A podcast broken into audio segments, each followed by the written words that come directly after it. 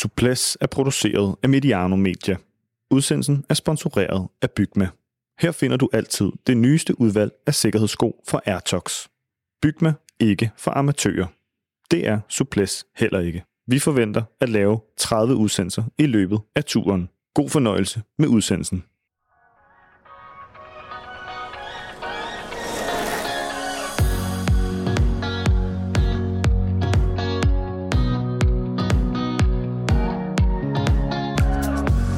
Danmark ejer turen.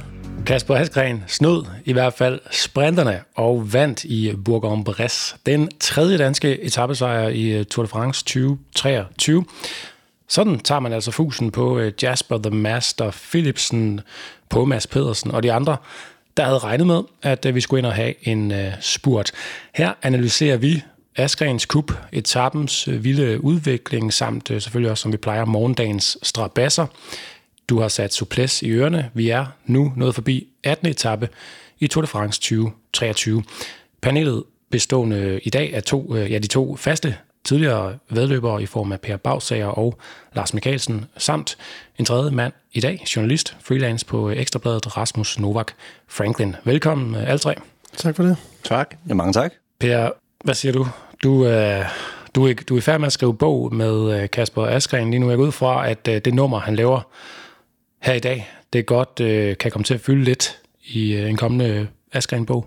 Ja, ja. Jeg sagde til ham i morges, at øh, vi har brug for en tappesejr, hvis den bog den skal ud. Så nej, det gør jeg ikke. Men øh, jo, det var øh, på alle måder, øh, ikke bare for, for bogen, som det selvfølgelig også er, er dejligt med, med noget at skrive om, men øh, frem for alt er jeg utrolig glad på, på Kaspers vejen, fordi det har jo virkelig været en, en ørkenvandring for ham, siden han, øh, ja i princippet siden han vandt Flanderen rundt jo øh, for snart to og et halvt år siden, og, og der i hvert fald siden han styrtede i Schweiz rundt sidste år, og har døjet med den her skade i, øh, i tre kvart år, at han nu endelig øh, vinder en stor sejr, og jeg har talt med ham mange gange i løbet af året, hvor han har været virkelig frustreret over, over ikke at vinde, og øh, og, og her de seneste par dage, når jeg har talt og skrevet med ham, der har han understreget, at, at han virkelig følte, at, at formen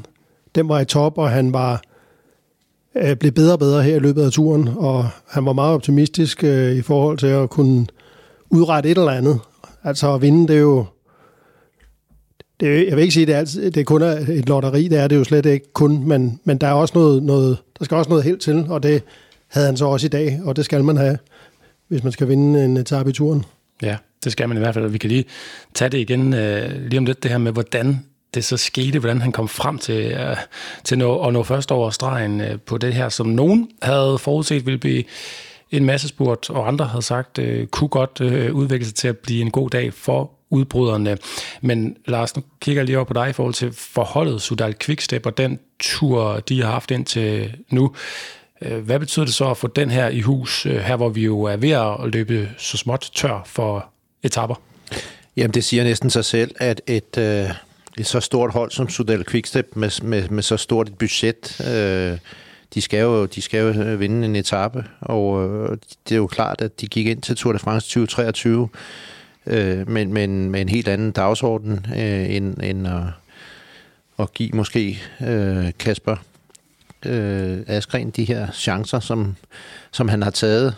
Øh, og det har han jo efter, at Fabio Jacobsen er udgået, og Fabio var deres kort, som de havde bygget hold op omkring, og så har vi jo set en, en Julien øh, eller Philippe forsøge og forsøge og overforsøge, vil jeg sige, altså næsten for meget, og, og Kasper har jo mange gange også været den, der har sat øh, Philippe i, i scene, så øh, fuldt fortjent, at, at, at Kasper Askren vinder en etape i Tour de France, og, øh, og i den forbindelse vil jeg sige, at, at vi, vi havde i en af vores aller tidligste podcast, måske endda optagten, øh, snakket lidt om, om de ryttere, som er klar til at sætte et kryds i bogen, når man når hen på 18. etape.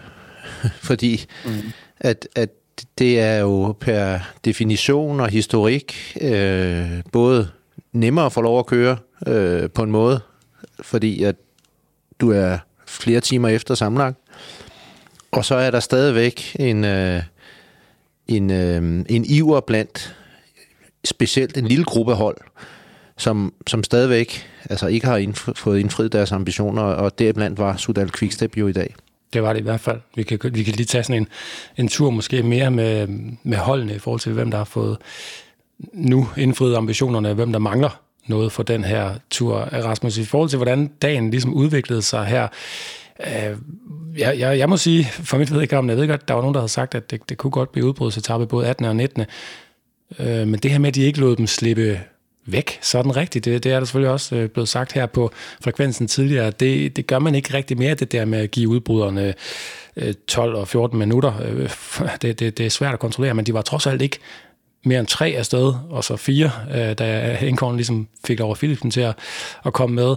Øh, så jeg, jeg tænkte længe, den bliver godt nok svær at gennemføre den her med det, med den, det lille forspring, de havde. Hvornår på dagen kunne du fornemme, hvis du skal være helt ærlig, at det her, det kunne måske godt ende med, med at blive udbryderen, der trak øh, det længste strå. Altså tanken var der jo i løbet af hele dagen, men jeg skal ikke stå og sige, at den havde jeg bare kaldt på forhånd. Jeg er slet ikke lige så klog som, øh, som øh, de her, der stod i går og sagde 50-50. Jeg havde troet en masse spurt, og da vi sad herude og så etappen, der var, havde de jo også filmet det på en måde næsten, spurten, så man havde næsten glemt, at gruppen stadig lå op foran, da der pludselig blev klippet til, hov, de har stadig et hul på nogle sekunder.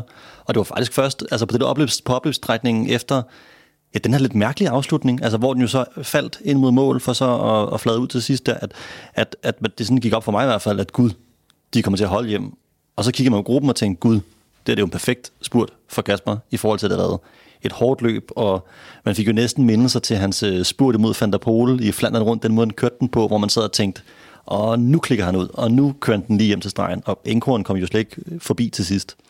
Nej, lige nøjagtigt. Og nu, når vi taler lidt om betydningen af sejren for, for holdet, øh, Per, så kunne jeg godt lige tænke mig at vende mig mod dig igen og sige, altså øh, for Kasper Askren, nu har du selvfølgelig ikke talt med ham endnu, men det kan være, at du får lejlighed til det i aften, eller, øh, eller, eller en af de kommende dage her, så du har, kan, kan tage noget sådan øh, rent konkret med i studiet, men, men øh, altså hvad betyder det? Hvad, hvad, hvad betyder det, det her for Askren, at han nu står øh, tilbage på tronen i det største øh, etabløb i, øh, i verden. Det er altså ikke så let at komme herfra med en etappesejr. Nu har han gjort det. Ja, altså at, at vinde etappe i turen, det er jo øh, sådan noget af det, der vejer rigtig, rigtig tungt. Det er sådan, øh, jeg vil nok ikke bytte sin flander rundt for den, men, men altså, det er sådan, nok, nok det næste øh, sådan niveau øh, for sådan en som Kasper i forhold til altså, niveauet efter et, et af monumenterne. Ikke?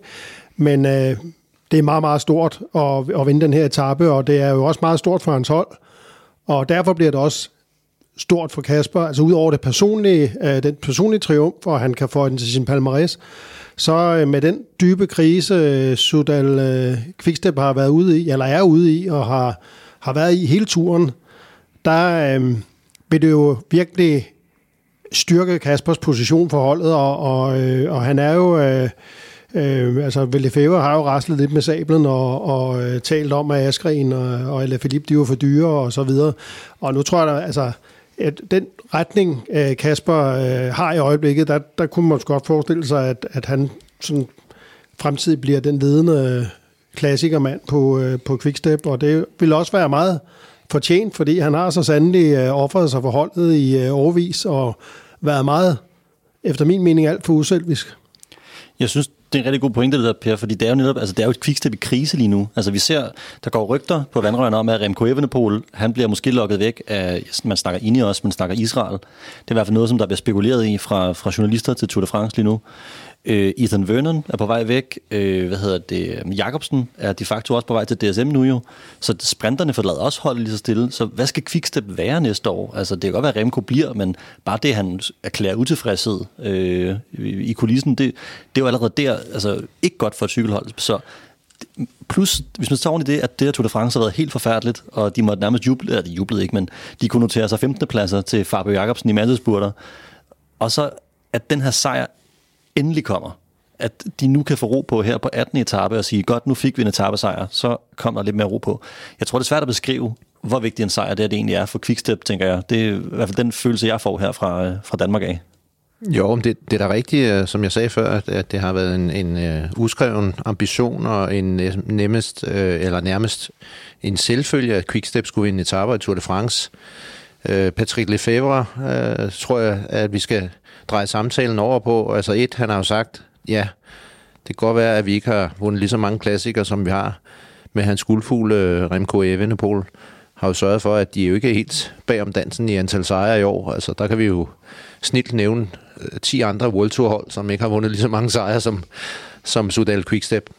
Øh, og tilbage til, til Patrick Lefebvre, som har været holdmanager de sidste 35 år. Altså, det er jo en, det er jo en dreven herre, og øh, vi har jo set det her, den her transformation under opsejling længere tid, og jeg har svært ved at forestille mig, at han giver slip på netop hans guldfugl Evenepoel. Altså, og når det er så sagt, det kan godt være, at der går rygter om, at, at Israel Premier Tech eller Ineos kommer med tilbud.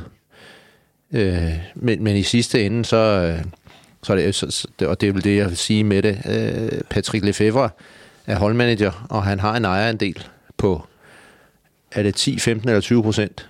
Det, det er, jeg tror, det er 15 procent. Ja, 15 procent. Øh, men vi har jo en, en, en anden ejer, som også har noget at skulle have sagt, Bacala. Mm. Og, øh, og der må man jo nok øh, forvente, at, øh, at Bacala også godt kan lægge to og to sammen som en forretningsmand og sige, jamen, øh, hvis han nu smutter, hvad har vi så? Jeg har engang, jeg har engang vist Bacalars børn rundt på Frederiksborg Slot, der arbejdede der. Den lille øh, fun fact for i dag. Jeg vidste ikke, det var hans børn, før jeg ligesom snakkede med deres limousinechauffør, som de selvfølgelig havde med på, på Frederiksborg Slot, og jeg var sådan, hvem er det? Du er ikke, du, er ikke, du er ikke deres far, vel? Nej, nej, nej, men det er en, en tjekkisk milliardær, der hedder Bacalar. Så det ringede en eller anden klokke, og gik hjem og googlede bagefter og tænkte, shit, mand. Udmærket dagens øh, fun fact her. Godt, Rasmus. Øh, I forhold til, at øh, de jo troede, det skulle... Øh, altså i hvert fald Alpecin jo nok, og sikkert også øh, mange sådan på forhånd havde sagt, jamen okay, kommer de ind, og skal de spurgte om det, er der ikke et udbrud, der får lov at køre langt væk, øh, så er Jasper Philipsen selvfølgelig manden, der kommer til at vinde sin femte etappesejr her. Han vandt jo faktisk også spurten øh, i feltet lige bag de her fire, som så blev til tre, da Kampenarts der jo havde offret sig fuldstændig for holdkammerat Inkhorn, han, øh, han blev hentet. Ikke? Så vandt han den foran øh, Mads Pedersen, kan man sige. Men, men øh, han har været alt dominerende indtil videre, Jasper Philipsen, øh, i dag der gik den ikke for hverken ham eller de andre sprinter, der havde tilbageværende, ikke, der havde håbet på det. Hvordan pokker kan et øh, Tour de France-felt, der normalt er så øh, præcist og nøje regnende i forhold til at få indhentet sådan en, en lille udbrydergruppe, der Lad det her øh, glide med hende? Jamen altså, det, det, første, den første del af det svar, det ligger jo i, at, at vi skriver 18. etape. Altså, der er noget akkumuleret træthed, som øh, selvfølgelig er, hvad hedder det, udbryderne har, men det har jo så sandelig også dem, der bliver sat på anden, øh, arbejdsopgaven nede i feltet for, for at hente det. Det kan jo godt være, at Jasper Philipsen er utilfreds, men, men øh, altså, det er jo ikke, det er jo ikke, som havde det været på syvende etape, det her. Altså, der er jo sket meget siden, og øh, når vi så, så kigger måske lidt mere øh, specifikt på udbrudets konstellation, så må vi jo så også, og, og, og har fulgt øh, øh tidligere time verdensrekord holder Victor Kampenarts. Øh, jeg følger ham lidt på de sociale medier, og vi var mange, der, der undrede os over på enkeltstarten, at han, han skulle køre den første stigning øh, på Stor Klinge. Øh, men det viste sig så at være en, en, en teknisk fejl med, med batterierne, og han tænkte, at det kan ikke betale sig at skifte øh, til almindelig cykel allerede nu. Øh, men, men han havde egentlig set det som en, øh, for lige at tage hans øh, indløb til 18. etape, han havde set både hviledagen, anden hviledag og enkeltstarten, som kom efter anden hviledag, som to øh, ja, restitutionsdage. Og, øh, og det tog han egentlig seriøst, øh, kan man sige. Og, og så har han jo øh, Øh, i kraft af, at Lotto Destiny, som er hans arbejdsgiver, ikke har haft... Øh, altså, de har heller ikke fået valuta for pengene, fordi deres sprinter, Caleb Ewan, også har måttet strække gevær i, i det her meget hårde Tour de France, der blev kørt i år. Så er de jo heller ikke lykkes med at, at, at, at få indfriet deres ambitioner. Så helt klart, øh, som vi så i dag, øh, han, han, han, han var jo måske i hvert fald på den sidste kilometer den reelle årsag til, at det udbrud det holdt hjem. Ja, hvis jeg lige må øh, drage en parallel også her. Nu snakker vi om, øh, du spørger om, hvordan kan det være, at, at de holder hjem i dag? Og det er jo bare et mønster, vi ser i Grand Tours, som, som mange nok også ved. Og hvis vi kigger tilbage på 18. etape i Giro d'Italia sidste år, det vil folk nok huske, for det var den dag, hvor at Magnus Kort rammer øh, et udbrud, og lige, vi, vi tror, han skal til at vinde en etape, og så bliver han slået af Driste Bond på, i, på, i stregen. Ikke? Den dag, der var det en etape med 1219 højdemeter, hvor fire mand kører afsted, øh, 156 km. I dag er det, øh, og det var 18. etape også, i dag er det også 18. etape, den er så 1216 højdemeter. Den er lige lidt længere, 185 km. Og det ender jo så med at være fire mand, der sidder derude, efter det egentlig var tre til at starte med. Så vi ser jo også bare, at det er, det er et mønster, der er sådan, altså, at lade sig gøre. På den her type etaper, der kan de her udbrud, hvis motorerne er store nok, godt snyde sprinterne. Og øh, jeg tænker også, finalen også hjalp dem lidt i dag, på den måde, som den, øh, den artede sig på med den, øh, de vanskeligheder, der var derinde. Så det er mere for at sige, at øh, på det her tidspunkt af en Grand Tour, der ser vi bare, at sådan nogle her etaper, de, de, ud, de kan udspille sig sådan her, og det er, jo, det er jo fantastisk, når det sker. Jeg var faktisk den der etape i Dion sidste år, 18. Den var jeg nede og se, og, og, øh, og Magnus, han, han øh, tabte jo, som du siger, øh, finalen, og, og der sagde, der sagde Mati til mig bagefter, at, at øh, Magnus, han tabte, fordi det er første gang, han har prøvet at køre finale med dårlige ben. Altså, han, han plejer at være den stærkeste, når de kommer til drejen i sådan et udbrud. Men øh, efter de her 18 etaper i Giroen, der var, der var benene altså dårlige, og så... Øh, ja, han overvurderede jo sig selv og, og, og tog jo spidsen de sidste kilometer. Men øh, hvis vi lige vender tilbage til i dag, så... Øh, øh, altså, øh, Askren skylder jo Kampenars en kasse champagne, øh, fordi ikke alene øh, offrede sig fuldstændig, og som du siger, var den direkte årsag til, at det ikke blev hentet på den sidste kilometer. Men hans glansnord med at gå ned og hente øh, Inkov, øh, var jo det, der tilførte øh, udbruddet nye vitaminer, og, og gjorde, at, at de har aldrig holdt hjem uden det heller. Øh, selvom det var et stærkt udbrud. Så, øh, så Kampenarts er jo en stor, øh, en stor årsag til, at... Øh, at det gik, som det gik. Og øh, øh, ja, Kasper, han eksekverede jo bare den spurt fuldstændig forbilledeligt. Øh, øh, Lars og jeg, vi sad og råbte, kør, og lige i samme sekund, der kørte den.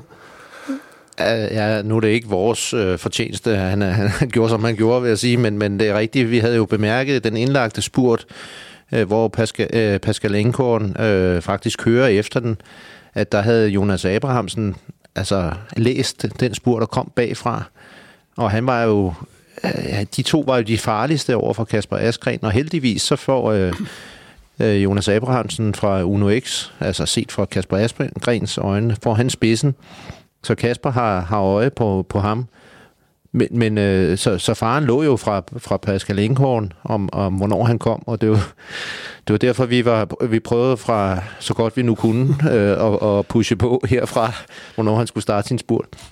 Jamen, det gjorde jeg også, det gjorde jeg også godt. Jeg fik det kaldt på på det rette tidspunkt i forhold til, hvornår han skulle i gang, og man så lige, øh, lige kunne høre det helt fra, øh, fra vandløse til, til det franske. Det er jeg ikke sikker på, men det var, øh, det var det rette tidspunkt, han selv kunne, kunne afgøre det her på. Han sagde jo ellers, Kasper Eskren, at udbruddet jo sådan set ikke var ideelt, da de kom afsted. Han ville godt have haft øh, nogle flere med, en 7, 8 eller 9 mand, eller hvordan var det, han fik udtrykt sig i, i selvfølgelig et udbrud. Det er jo selvfølgelig også det der med, at man ligger og, og trækker øh, lidt i, i torvet øh, i, den, i den ene øh, i, i udbryderfeltet, og så i, i det reelle felt. Hvad man har tilbage af trækdyr selvfølgelig også, det, det er jo også stor indflydelse på, at, at holdene efterhånden er decimeret. Folk er udgået, folk er akkumuleret trætte nu, og så videre, og de sprang i luften, og Michael Mørkøv var inde på det her med at sige, at øh, de kunne godt mærke, at, øh, at de der øh, holdkammerat domestiks til sprinterne, de, de, de, de brændte sig selv øh, ud op i front, og så kørte de sådan rundt i feltet og prøvede at spørge om hjælp til at få dem, få dem trukket ind, de her udbrydere, selvom de ikke havde givet dem ret meget, øh, ret meget snor undervejs. Øh, og øh, derfor var det jo svært nok i sig selv at få lukket deres til, til sidst, selvom sekunderne var helt nede på, på 5, 6 og, og 7, og så, så steg de måske lidt igen, ikke? og Mørke jo siger der med, med 50 km tilbage, der kunne de måske godt begynde at fornemme, så der er et quickstep, at det her, det, det, det tror jeg, det, det vil feltet faktisk få svært ved at få øh, lukket, så selvom de tidligere på dagen havde overvejet, om de skulle egentlig bare kalde Vaskeren tilbage, fordi det var, det var Mission, øh, Mission Impossible, det var, det var dødstømt det her. Lars, prøv lige at tage os ind i det der spil, der foregår på sådan en øh, etape mellem udbryder, øh, gruppe og felt i forhold til, at man ligger og, og holder lidt igen, jo specielt selvfølgelig i udbruddet i forhold til at have noget til sidst til at forsøge at snyde feltet. Jamen, jamen det er jo, øh, man kan sige, det, det er jo sådan et, et, et, et game, der, der, der køres helt oppe, altså lige under syregrænsen hele tiden, hvis man kan sige det sådan, og hvor at, at øh, nu så vi jo, at, at det her, det var jo sådan set morgenudbruddet at køre. Altså Kasper var jo stort set ham, der lancerede udbruddet, og, øh, og for følgeskab af, af Abrahamsen. Øh, nej, han kom op lidt efter, ikke? Han, han, det er vel øh, Victor Kampenarts og, og Kasper Askren, der kører, og så kommer Abrahamsen op som tredje manden, og så kører de rundt ret længe, men, men øh, med 1 minut og 30. Og det er jo der, hvor at, at dagsordnerne bliver øh, rimelig hurtigt øh, synlige nede fra, øh, fra feltets side, hvem, hvem jagter. Og det var lidt som vi snakker om. Det var forventeligt, at øh, Alpecin de König for deres sprinter Jasper Philipsen tog ansvar, og vi havde snakket om også i går, at vi forventede at se Jaco Alula for Rita øh, Grunvæggen og øh, Dylan Grunvæggen. Og så var vi sådan lidt øh, spændte på, hvem der ellers måtte tage ansvar, og, og, øh, og det viser jo, at, at der var ikke ret mange, og, og, og det var også derfor, at kan man sige, Kasper siger, at jeg kunne godt have tænkt mig en gruppe på 8 eller 10. Og det er jo matematik, fordi at man i en konstellation med 8 eller 10 mand foran, det kan godt være, at der er en dublet, øh, men, men ellers så er det jo, kunne man sige, hvis det havde været 10, for, 10 forskellige hold, øh, så, så, øh, jamen, så, så, så er der kun 14 hold i, i feltet til at og synes, at, at de skal jagte dem ned. Men nu var vi nede på fire udbrydere repræsenterende tre hold, så potentielt kunne der have været 21 hold, som blev enige om, at de skulle jagte. Øh, sådan blev det så ikke i dag, og det er jo det her spil, som vi ser. Vi ser også, at, at det er først ved øh, minus 33 km til mål, at Little Track går ind og hjælper med sætter en mand op, der så bliver skiftet ud undervejs. Og øh, det samme gør Bore hans groe, øh, fordi at det er et andet spil, der foregår, hvor man i imellem sprinterholdene siger, jamen hør engang, Jasper Philipsen, du er jo på papiret klart den stærkeste, så igen, lidt matematisk, så bør I tage det største læs øh, af, af det her. Og, og det var også det, der skete. Altså, det var det, vi så og var vidne til, at de havde, øh, ja, de havde en hård tid, fordi de, de, de skulle stort set føre fra kilometer 0 og helt øh, til 300 meter før stregen. Og, øh, og de løb jo også lidt tør for energi, kan man sige. Ikke? Altså, de skulle øh, stadigvæk spare lidt med van der Poel til at kunne lave en lead-out, men, men øh, det endte jo bare aldrig sådan, kan man sige. Så, så der foregår en hel masse ting på, på kryds og tværs, hvor at der er nogle, øh, om ikke uskrevne love, men nogle, øh, nogle måder, hvorpå at man, man analyserer på, og man argumenterer for, om man skal arbejde eller ikke skal arbejde. Og, og det, er jo, det er jo også det, som, øh, som er udbrudets held i det her tilfælde. Plus at udbruddet så forstår, som vi var inde på nu, og ligesom gemme deres øh, booster til de sidste ja, 8 kilometer eller et eller andet. Der, der forventede øh, feltet jo sådan set, at de ville få fat i dem, men så, øh, så satte de altså lige turboen til op foran. Må jeg stille et spørgsmål, Lars? Det er bare fordi, for en, der står udenfor, ikke rigtig ved så meget om, øh, om de indre mekanikker i cykelsporten. Altså, man snakker meget om, om aerocykler nu, og de, de er jo kommet af de sidste par år. Altså aerocykler, som er... Altså, de er blevet mere aerodynamiske på, til, til flad vej, ikke også? Altså, gør ikke, når de, med deres indtog i cykelsporten de sidste, lad os sige, 5-7 år, at gør det nemmere for sådan nogle udbrud her at holde hjem i sådan nogle situationer her, når det handler om at holde jagtende felt bag sig, og du er en lille gruppe, eller du lige fremlægger helt alene. Fordi sådan, jeg synes, det, det, det, det virker som om, det sker oftere og oftere, at sådan nogle her, altså nogle her togter lykkes i slutningen af en Grand Tour. Ja, nej, fordi at, at de samme eurocykler bliver brugt ned i feltet, øh, så det går bare stærkere, både foran og bag i, men, men øh, altså, der er jo, øh, der kan man komme ind, og, og, og der skulle vi måske have haft en, en, en øh, idrætsfysiolog ind og, og, og fortælle lidt om, at, at det er nemmere at, at at vedligeholde en, en fart, når man har fået den op i, i drev øh, på over 50 km t end, end det er, hvis man skal ligge og kæmpe med 45. Øh, men, men det, der var øh, til deres fordel i den forbindelse, det var, at de ramte jo et modvindstykke.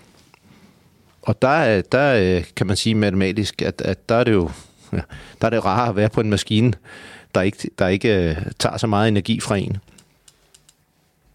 Men jeg synes også, at øh, det hører med til det samlede billede i dag, at det er sjældent, at man ser et udbrud arbejde sammen så eksemplarisk øh, så længe. Altså, og det, det var selvfølgelig også nødvendigt, fordi at, at når man kigger på resultatlisten, så er det jo noteret samme tid som øh, Jasper Philipsen og Mads Pedersen på 4. og 5. pladsen. Så, øh, men, men det er bare sjældent, og det er selvfølgelig også, øh, hænger selvfølgelig også sammen med, at der er to øh, mand fra Lotto, hvor den ene så offer sig. Men det var jo et udbrud, hvor folk de førte altså virkelig igennem det der øh, berømte 8 km, som Lars taler om.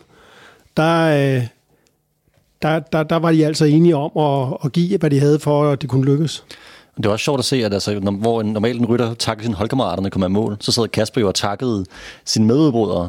Tak til Jonas, tak til Victor, og sådan... Ved du hvad, jeg ser lige på, på et newsblad, at overskriften, den store overskrift på cykelsiden, den er, uh, Sudal Quickstep får alligevel en etappesejr, takket være Kampenarts og Lotto. en belgisk alliance. Jeg er ikke sikker på, at Lotto var helt med på den. Nej, det øh, puster lidt til de gløder, der altid øh, eksisterer i Belgien, vil jeg sige. Men, men øh, øh jamen for lige at følge op på, på det, du siger, det eksemplariske samarbejde, øh, og, og det hænger jo lidt sammen med, med det, vi øh, måske skal snakke lidt om i øh, Adam. Altså, det er jo, som vi allerede har berørt, de repræsenterer tre hold, de fire udbrydere, som ikke har fået noget ud af Tour de France endnu. Absolut, ja. Og det, og det er jo en fremragende overgang til at, til at begynde at snakke om det, men øh, jeg vil godt lige lave et, et lille ophold her, øh, og så øh, tage, øh, og få, få fundet dagens detalje først, som vi jo altid gør øh, i samarbejde med, med Bygma. Jeg går ikke ud fra, Per, det er dig, der har ansvaret for den øh, i dag. Jeg går, ikke, jeg går ikke ud fra, at det er den, Philipsen laver på, øh, på Inkhorn, der, der han prøver at, at join udbrugerne med, med 80 km igen. Det tror jeg ikke, Bygma vil holde af at blive associeret med, så øh, jeg vælger en anden. Ej, jeg tager øh, min dagens detaljer. Det er øh, der, hvor Kampenart han henter sin holdkammerat Inkorn og, øh, og, øh, og sørger for, at det er jo den aktion, der, der, der sikrer udbruddet, der holder hjem. Øh, det synes jeg var en, en flot, strategisk, klog og flot udført detalje. Ja, altså det, det var jo ret tydeligt, at radiokommunikationen spillede en stor rolle der, fordi øh, op foran havde Victor Campanaccio indtil det moment haft travlt nok med at tage sin del af føringerne. Og han tager faktisk en føring, og så har han information i øret, og så slår han ud, og så kigger han sig tilbage, og prompte, så falder han bare tilbage øh, og for at, at, at hjælpe indkåren op, som ligger jo ligesom halvvejs imellem pelotongen og udbruddet. Så han slipper jo sådan set øh, ja, 15 sekunders tråd ned, kan man sige, og, og så klar til at, at, at lave den operation, som du peger på der, Per. Ja, det synes jeg var en flot, flot detalje, og øh, den, øh, det bliver dagens detalje.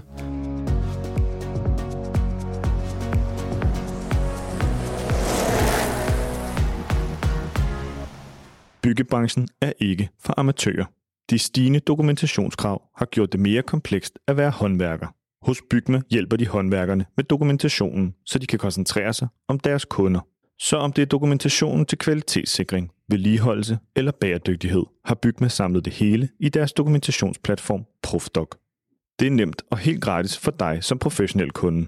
Fortsat god fornøjelse med udsendelsen.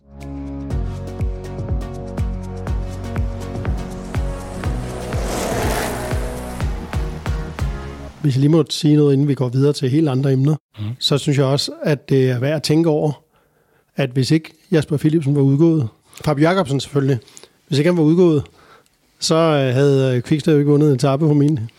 Nej, det er rigtigt. Det er også en god pointe, fordi så var der lige pludselig plads til for Askren jo i dag at søge øh, egne muligheder, ellers skulle de selvfølgelig have ligget arbejdet for os at få, få Fabio for det første med øh, hen til den her spurt, og så, øh, og så placeret på sikkert en en 15. plads eller noget den retning. Ikke? Det, har, det har jo været hans niveau i den her tur. Kasper Askren selv blev nummer 15 øh, på øh, enkeltstarten her for to dage siden, er det så efterhånden. Ikke? Så øh, var den fjerde dansker der i top 15. Helt vanvittigt. Godt, godt kørte ham også der, der også øh, antydede formen var var egentlig ganske fin for, øh, for Kasper Askren. Og øh, efter to andenpladser, jo altså tidligere i øh, andre Tour de France udgaver 19 og 21, jamen så øh, lykkedes det ham altså at få den her Tour de France etappesejr langt om længe. Og er det ikke også vildt, hvor få sejre Kasper Askren, han egentlig, altså sådan, han, han, har ikke, vundet, altså han har ikke vundet i, i, i lang, lang tid, og nu, nu får han den så her, altså han vinder DM og enkeltstart, og han, og han vinder den her i dag. Altså det er utroligt, at en rytter, der er så god som Kasper Askren, han ikke har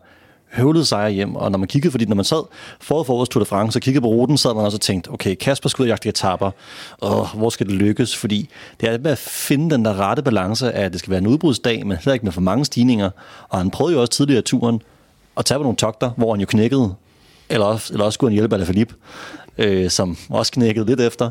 Og så sådan, det, var, det har jo heller ikke været... Altså, det var jo svært at se, hvornår det skulle lykkes, og jeg var begyndt at tænke, nå, det, det lykkes nok ikke i år. Øh. Nej, men han... han øh, øh, nu har han jo øh, haft øh, et langt øh, forløb hvor, for at komme tilbage, men, men øh, efter min mening hænger det jo sammen med, at Kasper er alt for offervillig. Han er ikke egoist nok øh, i forhold til, at det er ham, der vinder cykelløbene, og, og ofte er han jo den fysisk stærkeste på, øh, på, øh, på, på sit hold, men ender tit i øh, en situation, hvor han så, fordi de andre sidder og gemmer sig, altså ligesom igen Vivlgem for eksempel, hvor han lukker et minut så på et, et meget, meget stærkt udbrud, og, og, og ødelægger sine egne chancer.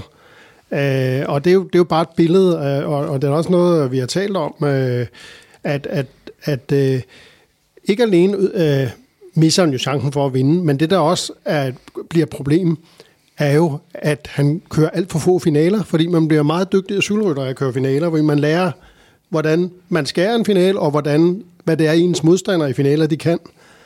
Og øh, det synes jeg har været et problem for ham, og det håber jeg, at, han, øh, at der starter en ny ære for ham nu.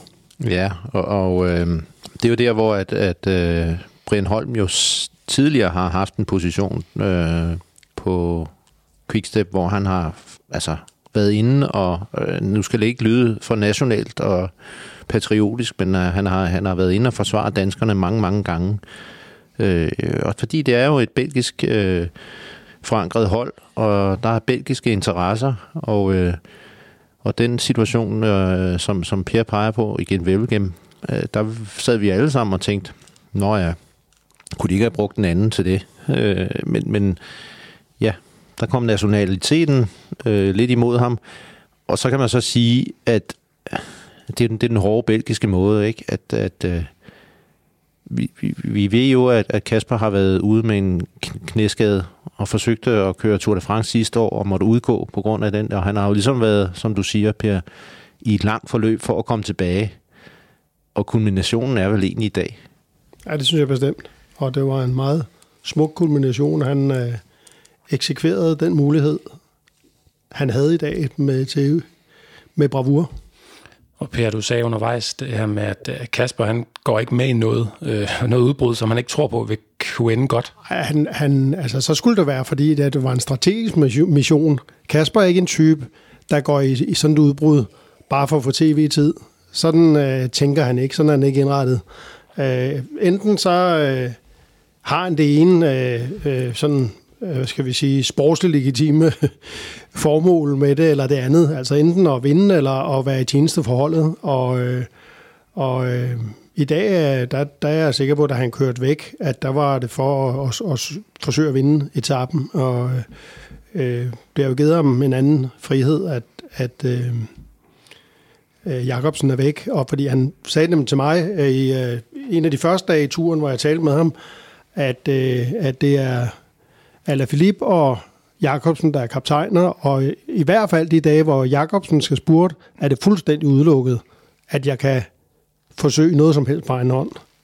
Så, så den her dag, den havde ikke været muligt at lave sådan nogle ting, hvis, øh, hvis, øh, hvis han havde været med stadigvæk. Og vi taler jo ofte om de her øh, tv-udbrud netop med hold, der så øh, måske ikke har fået etappesejrene undervejs, men øh, om ikke andet, øh, så, så, så jagter de et eller andet. Øh, selvom det ser dødstumt ud, så kører man nogle gange solo, eller de kører to mand afsted, ikke? Øh, og så har feltet fuldstændig kontrol på det. Men så får de om ikke andet sponsorerne den her, øh, den her udstilling, den her tv-tid, Lars. Øh, altså, betyder det stadig noget for, øh, for, for sponsorerne for hold at få... Øh, at være med i udbrydelsen i forhold til, til tv-tid? Øh, altså giver sponsoren noget for det?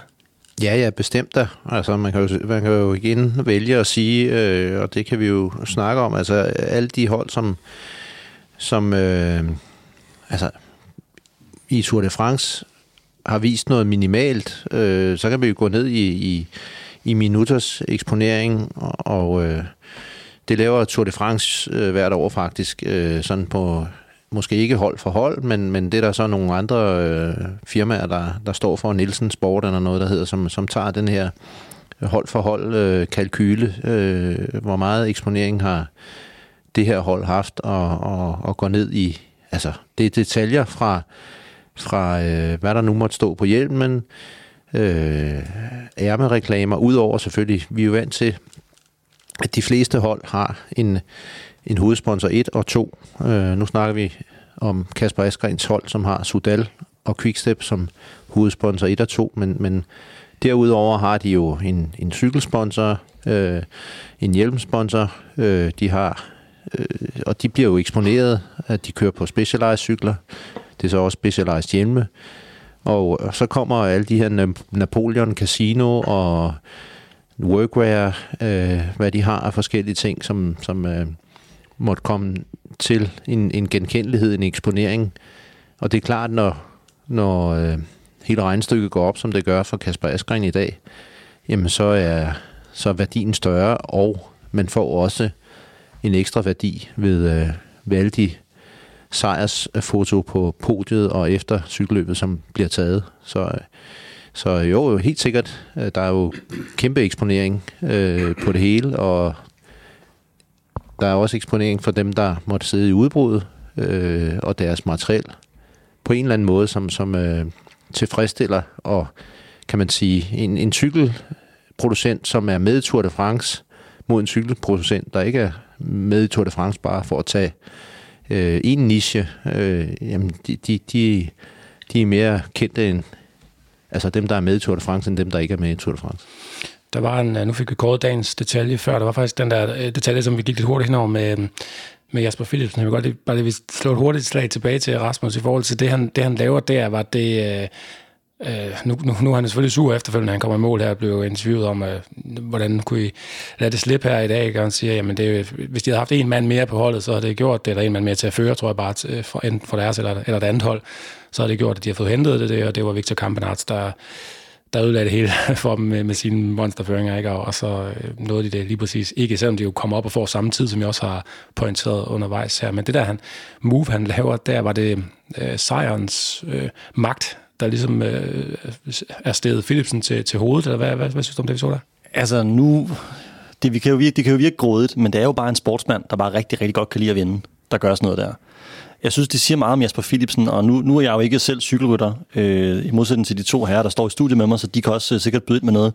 Men når man sådan betragter udefra, det er jo, cykelsport skal jo ikke have de samme hvad kan man sige, normer og værdier som det civile samfund, hvis man lige skal sætte det helt groft op. Nu går jeg lige i, øh, tager jeg min akademikerhat på, for det, det er noget, jeg sad med, da jeg skrev speciale, at det er noget, der er blevet skrevet om af danske forskere som Ask Vest Christiansen og øh, Werner Møller i deres øh, bog øh, Mål, Medicin og Moral, hvor de skriver om det her med, at cykelrytter de bevæger sig i en, i en helt separat verden i forhold til det civile samfund, og når man kører cykelløb, så er der nogle andre normer og værdier og grådighed, og det her med den, der, med, den, der allerhelst vil vinde, er også ham, der får størst succes og kan tilsidesætte alt andet, og også være et dumt svin. Og det er jo det, vi ser med Jasper Philipsen i dag det, der er så bare sjovt ved den her situation, for nu stod vi snart om det inden, det var jo det der med, at det er jo ikke fordi, at de andre i øh, feltet sidder og tænker, ej, hvor er han sej, han er bare rå og, og egoistisk.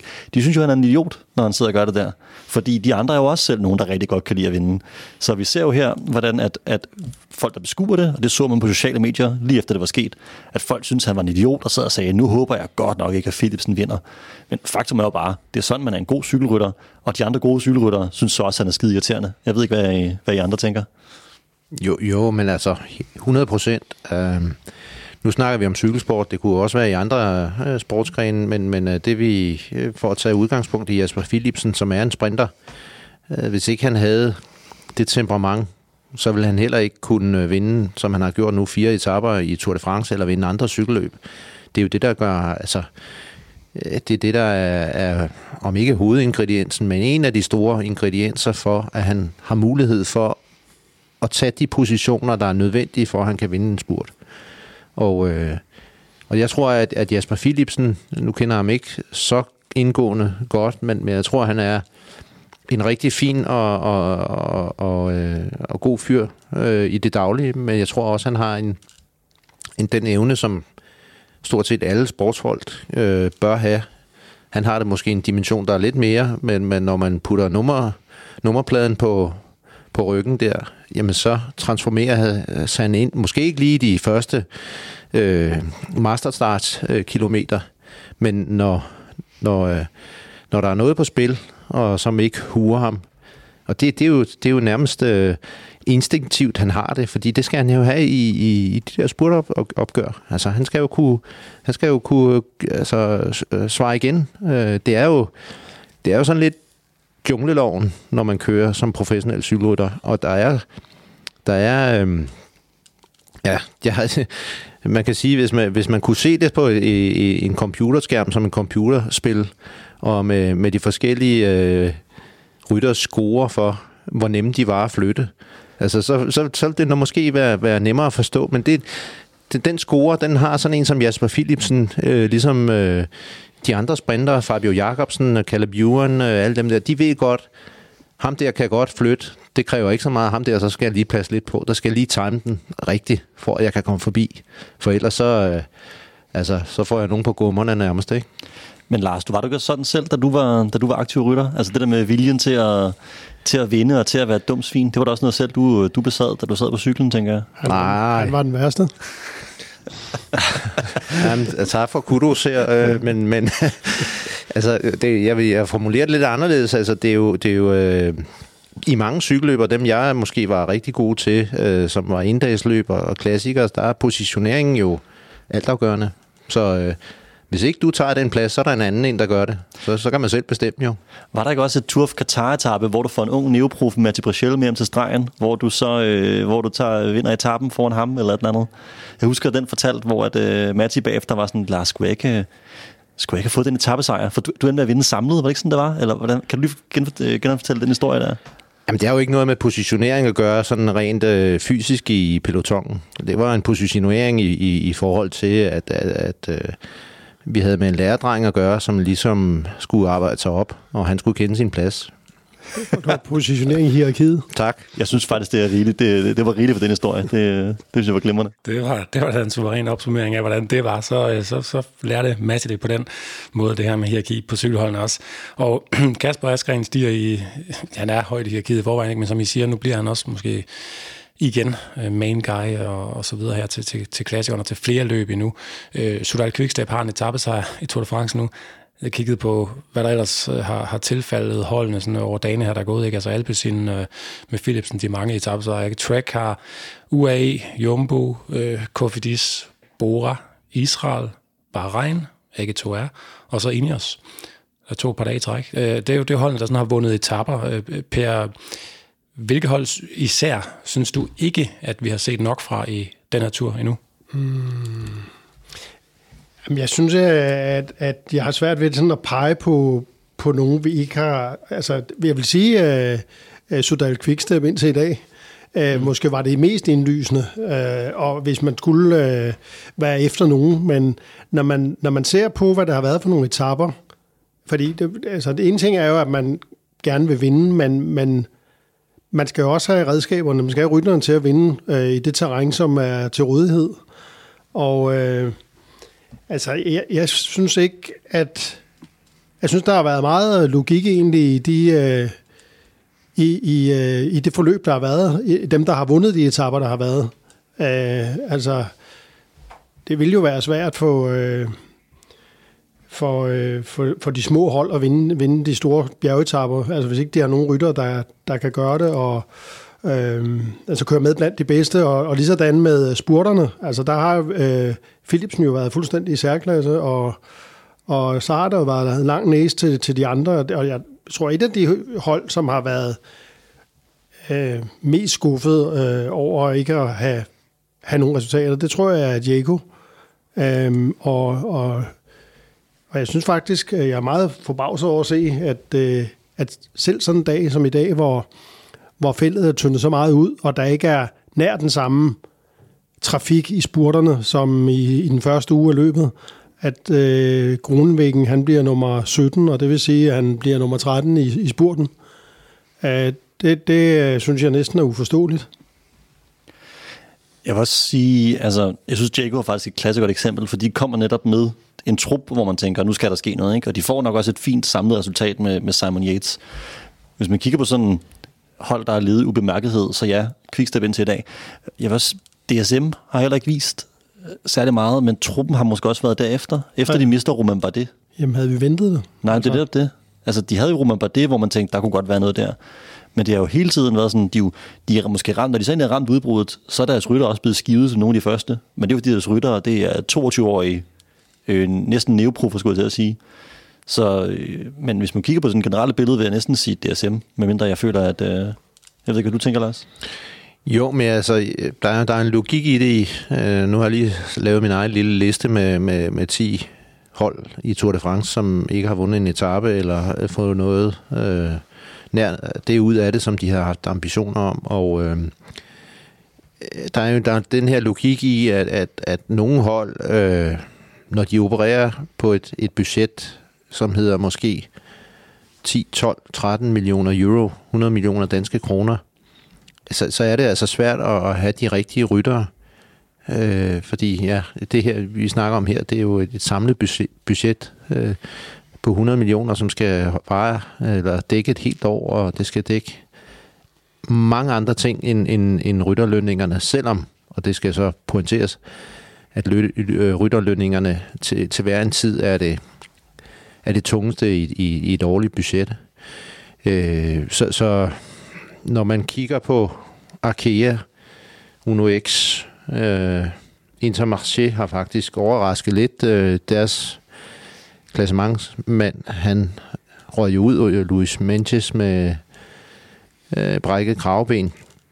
Ellers havde de nok haft en top 10 samlet, og det, øh, de har jo i dag havde de muligheden for, for at give mig. Han skulle have kørt en spurt, og de havde, jeg tror, de har haft mange øh, forhåbninger til, til Girmay, den, den her unge øh, eritreisk, eritreiske øh, rytter, som, som øh, har vundet Gent Wevelgem.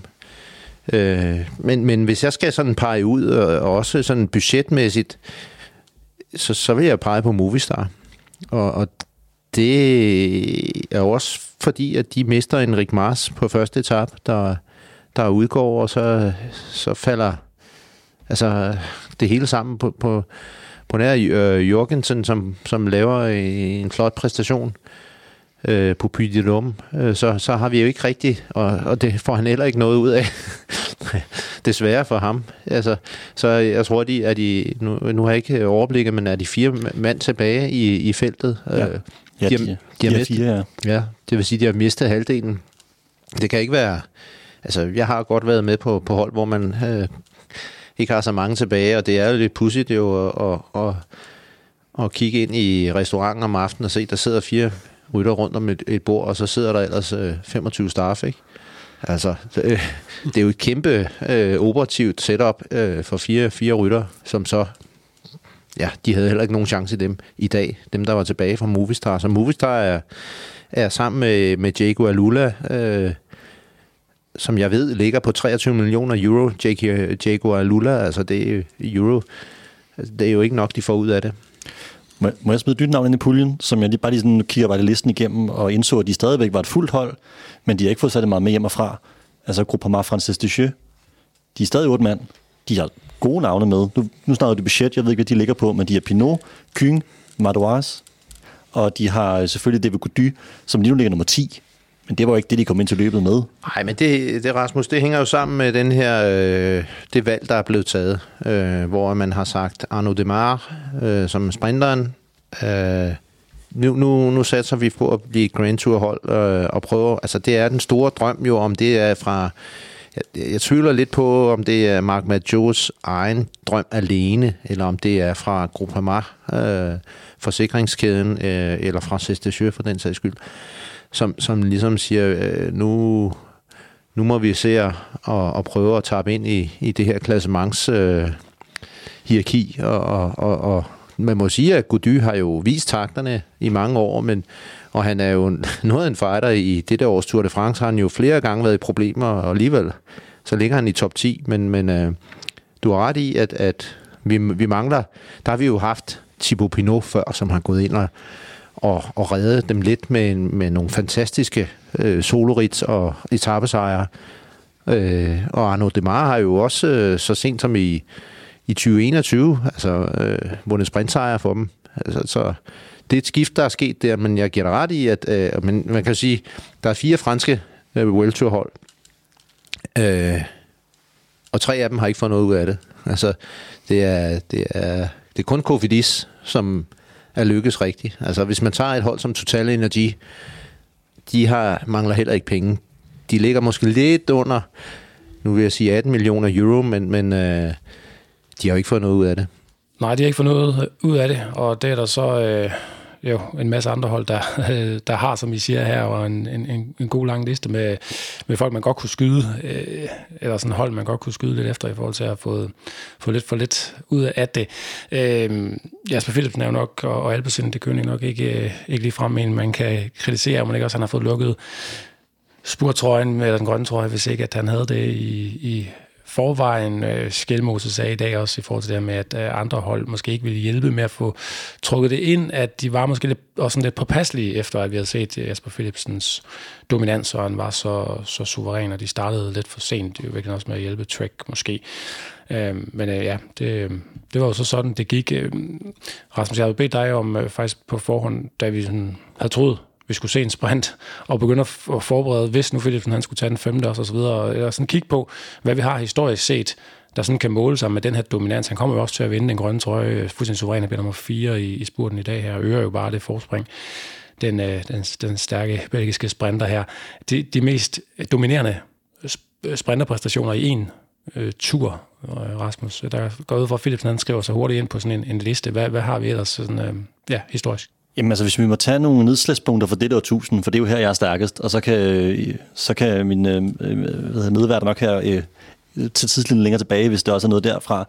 Men altså, vi må nævne selvfølgelig en, en Mark Cavendish med sine seks sejre i øh, 2009.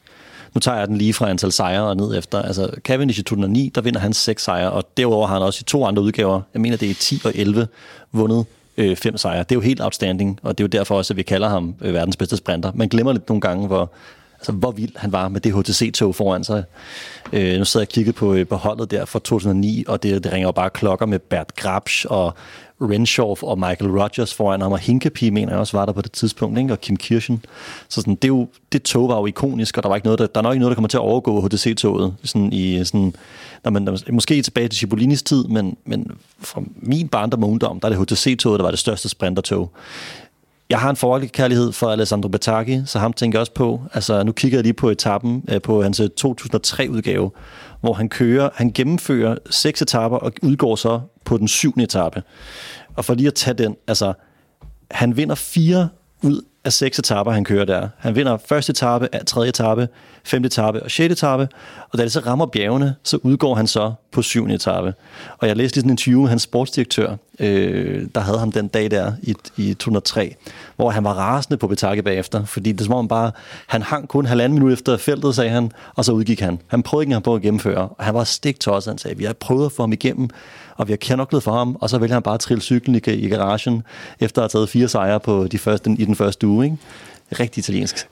Det vilde med Petake var, at jeg kender ham ret godt og har cyklet meget med ham, fordi jeg kom meget der øh, i nede i Lido de Camaiore, hvor han kommer fra. Og øh, jeg kan lige så tydeligt huske, mens han kørte Fata Bortolo, at han var sådan en, en almindelig hjælperytter, almindelig cykelrytter, og, øh, og sprinteren, det var Baldato, Fabio Baldato, og, øh, og han, ham skulle det køre for i Spanien rundt, og øh, han vandt ikke noget, og så sagde Giancarlo Ferretti, sportsdirektøren en dag, øh, i morgen prøver vi at køre for Alessandro. Og så øh, vandt han øh, etappen og et par etapper til, og, og, og jeg kan meget tydeligt huske, at, han, at jeg var der den dag, han kom hjem fra Vueltaen, og vi øh, var hele øh, sådan et træningshold på 50 mand, hvor, hvor han gav øh, kage og champagne på, en, øh, på et pastisserie oppe i Pietrasanta. Så det var, det var starten på øh, Petakis sprinterkarriere. Der havde han jo allerede været professionel cykelrytter i mange år, og, og øh, han endte jo så med, han er jo en af verdens mest vindende cykelrytter. Han har vundet sådan noget omkring 160 løb, tror jeg. Ja, og så kom han jo, altså, i hans, altså han startede op fra, fra de orange trøjer, Tim Scrigno, Det er rigtigt. som øh, var en italiensk producent af skydedøre. Øh, og øh, jeg ved ikke, om det er derfor, han fik skud i støvlerne, men, men, øh, men der viste han jo øh, allerede dengang, øh, at han havde de der øh, evner. Og så ved jeg ikke, om det har været en strategi for Giancarlo Ferretti, ligesom at holde ham lidt nede der i starten, og ligesom sige, ja, din tid kommer, men øh, den er i hvert fald kommet efterfølgende. Jeg, var, også- altså, jeg kan huske, det er 203, der var jeg 8 år gammel, næsten 9. Og min far lå og havde et eller andet projekt i huset, han stod og byggede på, og jeg, det var sommer, og jeg kan huske jeg bare, jeg, jeg, jeg, hvis jeg fik så tv-chancen, hvor jeg skulle se spurten i Tour de France, og så skulle jeg løbe ned til min far, og så kunne jeg så sige, far, far, Petaki har vundet igen. Og det var bare sådan, det var hele den første uge der i Tour de France, så derfor kan jeg virkelig tydeligt huske det der. Øhm, og den sidste, jeg lige vil nævne af store sprintpræstationer i det her 1000, det er jo selvfølgelig også øh, Marcel Kittel i 2017, mener jeg da. Han var jo god i flere år, men jeg mener det 2017, hvor han tager de her fem sejre, som Philipsen også kan gøre i år, hvis han vinder på Champs-Élysées eller i morgen. Øhm, så det er jo sådan ligesom, for det her 1000 vil jeg mene, det er de tre største, og det kan I jo så øh, gå i rette med, hvis det er jo, men Kittel, Cavendish og så i den der første uge af 2003-turen, det var helt outstanding. Ja, så har der været Sam Bennett, ikke, som har tappet lidt ind, og, øh, men, men, øh, og det kan vi jo kan vi jo så snakke om, og, og igen og bryste os lidt af, af Michael Mørkøvs øh, lead-out-indskaber, fordi at øh, han er jo kommet tilbage til Bora, og er ikke engang blevet fundet god nok til at, at blive udtaget til Tour de France 2023. Mm. Michael Mørkøv selv havde jo så, kan man sige, døren åben i forhold til at, at, at prøve øh, en spurt i dag, men øh, det blev jo ikke, øh, det blev ikke sådan noget stort resultat med nummer 27. Det var selvfølgelig heller ikke afgørende for ham. Han havde ligesom en holdkammerat med dansk pas ud foran, der var ved at, at vinde, så jeg tænker heller ikke, at han er gået efter, øh, efter den. Men det kan være, at han får... Der, der kan jo være, der er lejlighed igen til Mørke at, at prøve øh, sig selv af, ikke bare som blive et som, øh, som den, den rene sprinter nu her på, enten en eller to af de sidste tre etapper her. En af dem, der ikke skulle spurgte i dag, bare lige kort øh, her, før vi sådan begynder at, at runde af, det var jo Wout øh, van Aert. Han stillede simpelthen ikke til start på 18. etape. Han skulle hjem nu og være klar til den her fødsel og til VM. Hvilken tur øh, har det været for Fanart her, hvor han siger farvel? Ja, det har været øh, en skuffelse for ham ikke at vinde etape, det er helt sikkert, men han har jo vist igen, at han er fuldstændig enstående, og at der ikke er nogen som ham. Og øh, at han er, øh, som jeg kaldte ham, hvis det er vores første udsendelse, mirakelmanden. Og øh, det synes jeg, at han har understreget, at han er. Og han har også understreget, hvorfor han er på holdet, selvom han øh, er sådan lidt en, øh, et løsgående missil. Og øh, nu læste jeg lige i dag, at øh, den belgiske landstræner Van Thornhout, at, at, øh, at han siger om Van Aert, at Vaut er ikke en rytter, der tager imod ordre, men til gengæld, så er han der øh, og, og hjælper, når, når, altså, når lokummet brænder, når, når han skal. Og det er jo også det, vi har set i de her to øh, tours øh, i 22 og 23, at lige meget hvor meget han øh, regerer øh, på egen hånd, han har jo aldrig nogensinde manglet i en afgørende situation, og han har også mange gange været udslagsgivende. Ja, det må man absolut sige. Og øh, det har han altså også med, med sine præstationer været øh, medvirkende til, at Jonas Vingegaard han øh, kun er få dage nu fra at sikre sig sin anden øh, tur sejr. Øh, morgendagens etape, vi skal fra øh, Moiron en Montagne til Poligny, en rute på 172,8 km. Jeg tror, jeg har kaldt den sprinteretappe på et tidspunkt, men nu vil jeg lige høre. Øh, både rundt, sprint eller udbrud, Rasmus? Øh, vil, du, vil du starte så med en kort begrundelse måske for hvorfor? Ej, jeg synes, den er god. Jeg, jeg, jeg kunne godt forestille mig et udbrud på den præmis, at øh, der er en masse hold, der ser et terræn, hvor de tænker, vi kan godt køre væk fra Alpecin, fordi vi skal væk fra Alpecin, hvis vi skal have en etappesejr, for hvis det bliver, kommer samlet hjem, så bliver det nok formentlig en, øh, en Jasper Philipsen. Så jeg tænker udbrud, fordi der er rigtig mange interesser for at komme derud af. Nu tænker jeg også på en Mads Pedersen. Mm. Mads Pedersen fra et udbrud. Ja, måske. Det kunne, øh, det kunne godt tænkes i hvert fald. Det var, han, har, han har gjort det før. Øh, i, han gjorde det turen sidste år, så hvorfor ikke igen? Ja. Lars, hvordan læser du morgendagens øh, rute?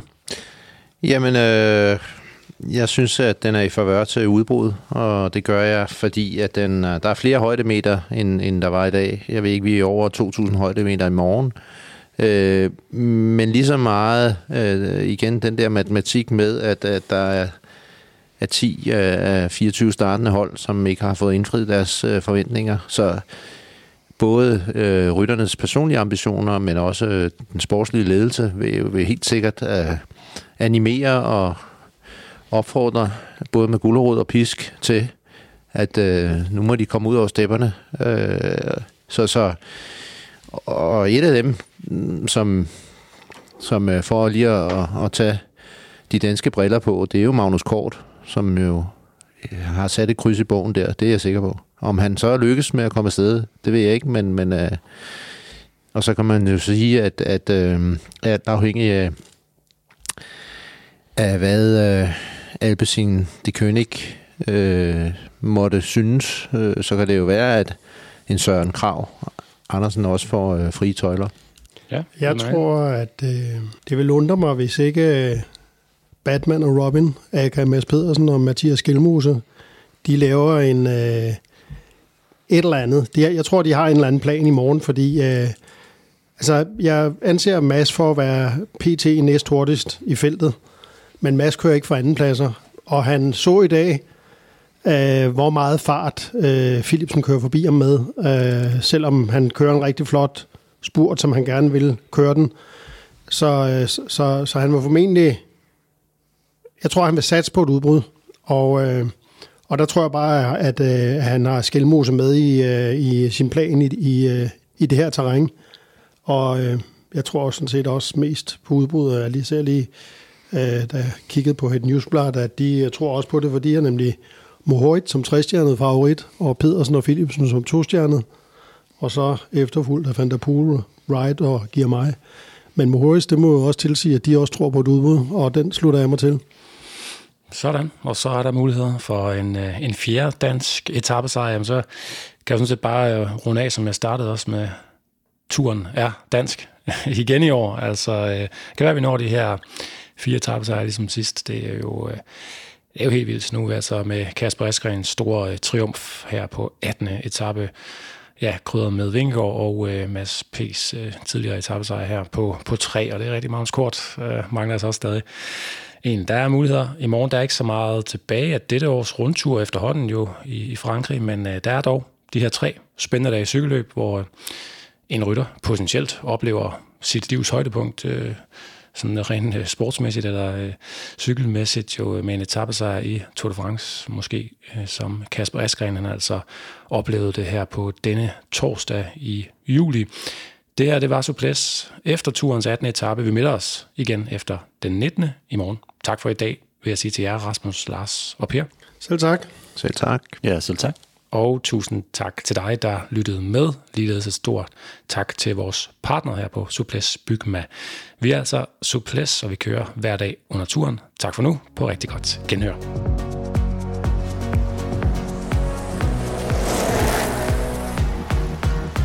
Suples er produceret af Mediano Media. Tour de France på Suples er sponsoreret af Bygma.